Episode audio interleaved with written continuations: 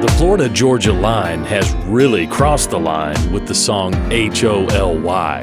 Listen to these words You're holy, I'm high on loving you. You made the brightest days from the darkest nights. You're the riverbank where I was baptized.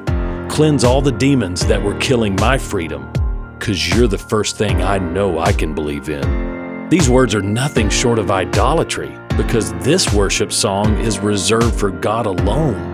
No one is holy like the Lord. There is no one besides you. Idolatry is simply being satisfied by someone or something instead of God. Ephesians 5 5 states this You can be certain that no idolater has any inheritance in the kingdom of God. And don't be fooled by those who try to excuse these sins. Because of these things, the wrath of God comes. Unless God is your high, there won't be a sweet by and by. I'm Pastor Heath from Woodland. Think about it.